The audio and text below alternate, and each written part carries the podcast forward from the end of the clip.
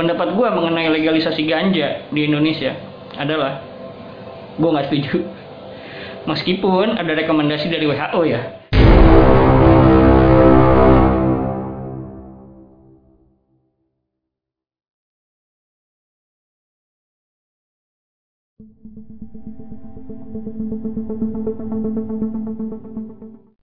Halo, selamat pagi semua.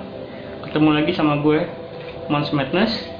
Kali ini segmennya beda ya. Kalau sebelumnya edukasi sama tips. Kali ini segmennya gue namain uh, kopi manis, kumpulan opini mantan jangkis ya. Jadi ini uh, lebih ke pendapat, opini ataupun subjektivitas dari mantan pengguna. Mungkin untuk yang pertama gue next uh, kalau ada kesempatan gue akan coba dengan narasumber lainnya.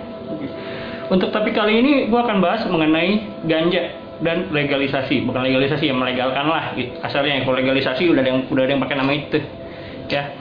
Jadi uh, ini untuk materi kali ini gue akan bahas uh, pendapat gue soal isu melegalkan ganja di Indonesia. Dan jujur gue tahu isu ini awal itu dari sekitar tahun 2011 ya, uh, mereka booming itu di sosial media saat itu cuman gue nggak terlalu ambil pusing karena memang diskusinya pun anonim lewat FB dulu. Lalu gue benar-benar coba ikut diskusi itu sekitar tahun 2013 2013 saat itu bukan di Jakarta tapi di luar kota. Dan kebetulan diskusi awalnya adalah bukan soal ganja tapi lebih ke soal advokasi pengguna narkoba. Dan diselipkanlah isu ganja di situ. Dan itulah pertama kali gue ikut diskusi mengenai ganja. Oke. Okay.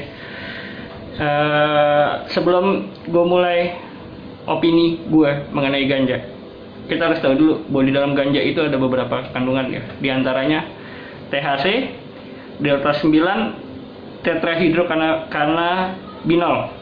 Ya. Ini fungsinya adalah penghilang rasa sakit, lalu pencegah kejang dan bengkak, ya, dan juga perangsang nafsu makan. Oke. Selanjutnya selain THC, di situ juga ada BCP. BCP adalah beta karyopilen, ya.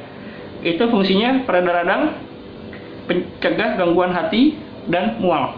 Yang biasanya kalau hati itu ya mual ya jadinya. Oke, selanjutnya selain THC dan BCP, ada juga CBD. Cannabidiol. Oke, cannabidiol ini fungsinya adalah sebagai antibiotik, antiinflamasi, antidepresan, antipsikotik dan antioksidan. Oke. Selanjutnya ada CBG, cannabigerol. Jadi THC, BCP, CBD sama CBG. Ya, kalau kalian kurang jelas CB, uh, ini keempat zat ini kalian bisa googling deh ya. Oke, cannabigerol ini zat sedatif, sedatif pada penenang ya. Yang pasti menyebabkan ngantuk, lalu pereda tekanan cairan pada mata bagi penderita glaukoma ya itu tadi uh, fungsi yang dianggap untuk medis sekarang efek negatifnya ya. Efek negatifnya uh, ini berdasarkan riset di Australia tahun 2018 bahwa 10% pengguna reguler pengguna reguler ganja itu mengalami ketergantungan. Ya. jadi orang mau ada yang bilang nggak ketergantungan nggak apa sugesti ya ada bos. Ya kan lu boleh bilang nggak lagi. Toh kalau withdrawal kecil-kecil lo nggak anggap itu withdrawal ya, ya itu udah lo tapi tetap buat gue kalau ya yang namanya zat adiktif ya tetap pasti akan ada tarikan dari badan untuk mengulang lagi. Oke. okay. Ya. Uh, selain 10% penggunanya akan mengalami ketergantungan lalu penyakit yang, yang mungkin dialami oleh pengguna ganja dari remaja adalah satu kardiovaskular jantung. Yang kedua schizofren schizofren itu mungkin spesialis jiwa ya yang bisa jelasin ya. Oke lalu ketika, eh, ketika ada stroke yang keempat masalah kesuburan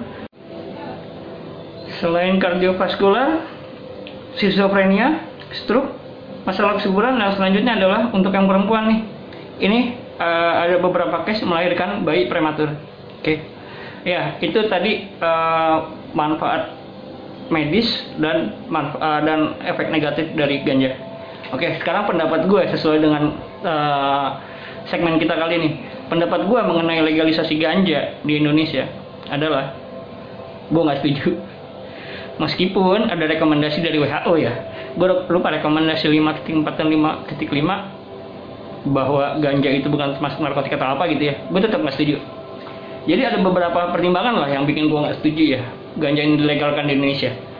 Yang pertama kesadaran dan kedisiplinan masyarakat Indonesia itu masih rendah. Ini gue nggak usah bicara ganja gue bicara rokok lah. Rokok itu bukan barang yang dilarang. Tapi yang terjadi apa? Ya lu, lu semua juga pasti akan temuin di jalanan itu segala macam. Bocah-bocah underage bocah di bawah umur. Itu ngerokok pas bus pas bus pas bus. Di, di warung dia bisa beli di minimarket itu mungkin gue nggak tahu minimarket ya. Ya mungkin bisa ya kali ya. Ini gue bandingkan sama negara tetangga Singapura. Ya itu rokok. Kita bicara rokok nih. Itu rokok. Lu dimintain ID card pada saat lu mau beli rokok. Ya kan? Jadi gue nggak tahu ya Malaysia seperti apa ya. Ya mungkin kurang lebih juga mungkin sama. Ya kan? Nah terus kalau negara-negara yang disiplin, negara-negara yang sadar ketika itu dilegalkan, ya mungkin itu memang digunakan untuk sebagaimana mestinya. Tapi ketika bicara tentang Indonesia, ya begitu dibilang nggak boleh untuk anak-anak kecil, lu bisa jamin nggak? Kan nggak. Ya akan terjadi adalah yang lu akan lihat di jalanan fenomenanya bukan bukan bocah anak jalanan ngerokok lagi, tapi anak jalanan pada nyimeng tuh, ya kan? Dan gua nggak mau ngelihat itu. Oke, selain kesadaran rendah, yang kedua, yang gue highlight di sini adalah kalian yang teriak-teriak legalisasi legalisasi, gue mau tanya deh sama kalian. Siapa yang bisa menjamin bahwa ini tidak disalahgunakan? Coba jujur sama hati kalian. Siapa yang bisa menjamin?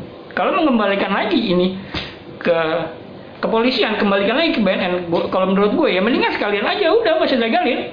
Terus tetap aja kalian pun cuma bisa teriak tanpa bisa berkontribusi apa-apa udah. Ya. Itu berdua. Yang ketiga, lo harus tahu sob, bahwa kasus narkoba tertinggi di Indonesia adalah ganja. Ya kan? Artinya penyalahgunaannya tinggi. Zat yang disalah yang tinggi penyalahgunaan lalu mau dilegalkan itu menurut gue sih nggak make sense. Ya, terlepas dari desain lo apa buat medis lah, buat apa, buat apa, buat apa. Itu buat gue sih cuman apa ya? Kayak semacam lu pengen keinginan lu dilegalkan meskipun meskipun lo tahu mungkin itu risikonya. Ya. yang keempat adalah ini yang lo harus tahu. Ganja di Indonesia dengan ganja yang ada di Eropa di Amerika di negara lain itu berbeda.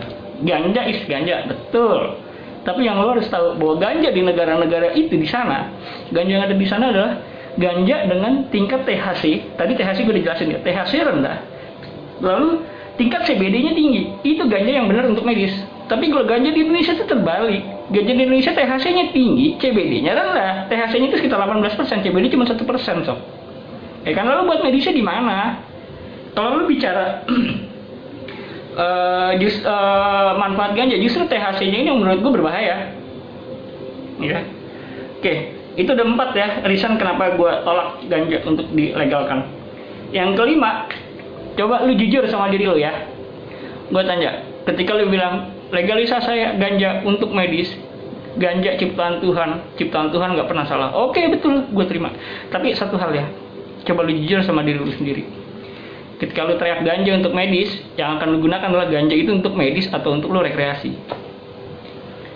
Karena gue yakin dari 100% pengguna ganja di Indonesia 99% nya adalah untuk rekreasi untuk senang-senang. Satu persen untuk medis. Itu pun mungkin belum di, digarap dengan serius juga. Seperti itu. Jadi ini abu-abu kalau buat gue. Legalisasi legalisasi ganja untuk medis. Lu lu menggunakan campaign ini campaign di luar untuk lu bawa ke sini sementara fenomenanya beda sama di sini. Menurut gue yang terjadi adalah akan lebih berantakan lebih chaos. Buat apa? Ya kan jadi untuk sa sampai saat ini, sampai detik ini, sampai uh, video ini gue buat, konten ini gue buat, gue masih belum setuju untuk ganja dilegalkan di Indonesia. Entah kalau memang nanti ada penelitian lebih serius di sini, lalu ada rekayasa genetik untuk ganjanya yang dibeda, yang dibuat sama dengan ganja di luar lain cerita. Tapi kalau untuk saat ini dengan dengan kondisi masyarakat yang sekarang, ganja yang ada di Indonesia sekarang ini dengan kasus narkoba yang ganja yang tinggi di Indonesia, gue masih nggak setuju. Ya kan? Ya gue yakin banyak yang nggak suka ya. Apalagi aktivis-aktivis yang pro melegalkan ganja ya kan? Ya buat gue semua orang punya jalan masing-masing. Ya itu jalan lu lu melegalkan silakan.